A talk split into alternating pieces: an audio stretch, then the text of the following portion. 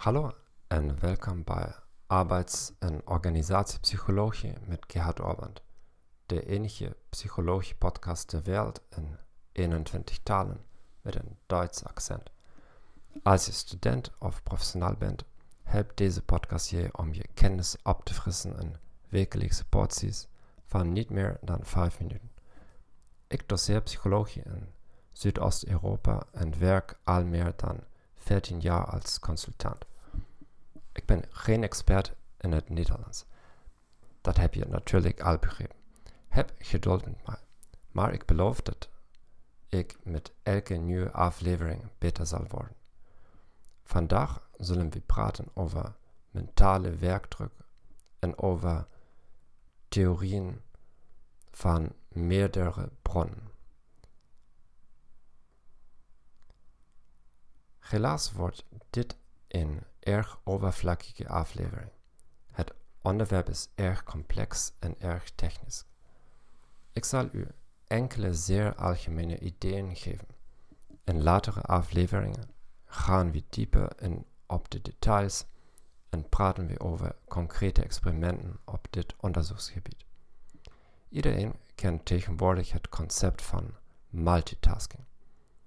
Wat gebeurt er als we een nieuwe taak toevoegen aan een bestaande taak?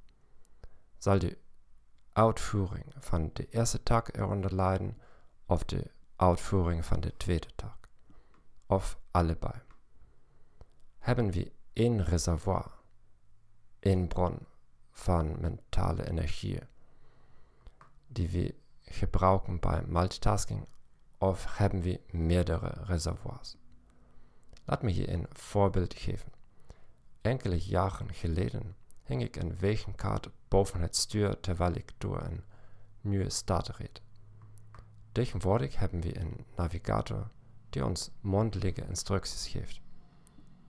Als je mentale energie maar uit één reservoir zou komen, zouden mijn prestaties als automobilist in beide scenario's even zwaar lijden.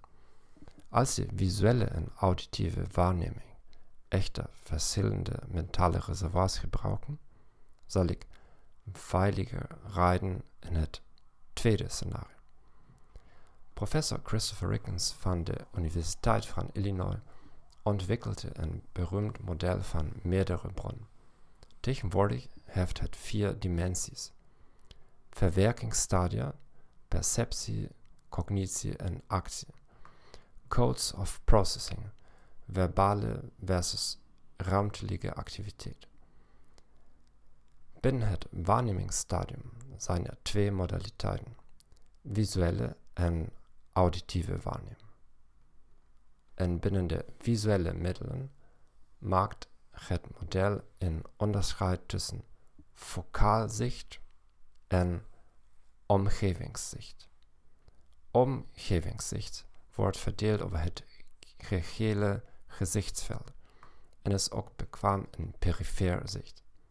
Het is verantwoordelijk voor de perceptie en oriëntatie en beweging. Het model is handig voor het ontwerpen van taken en apparatuur.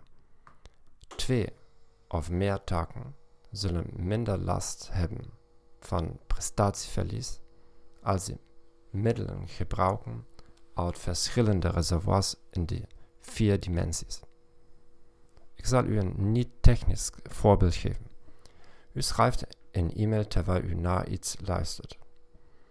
De storing zal kleiner zijn als je naar instrumentale muziek luistert in plaats van naar vocale muziek.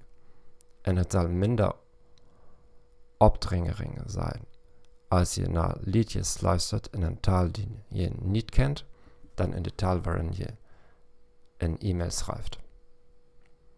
Bedankt voor het luisteren naar deze podcast. Abonneer je op ons kanaal en stuur me vragen en opmerkingen.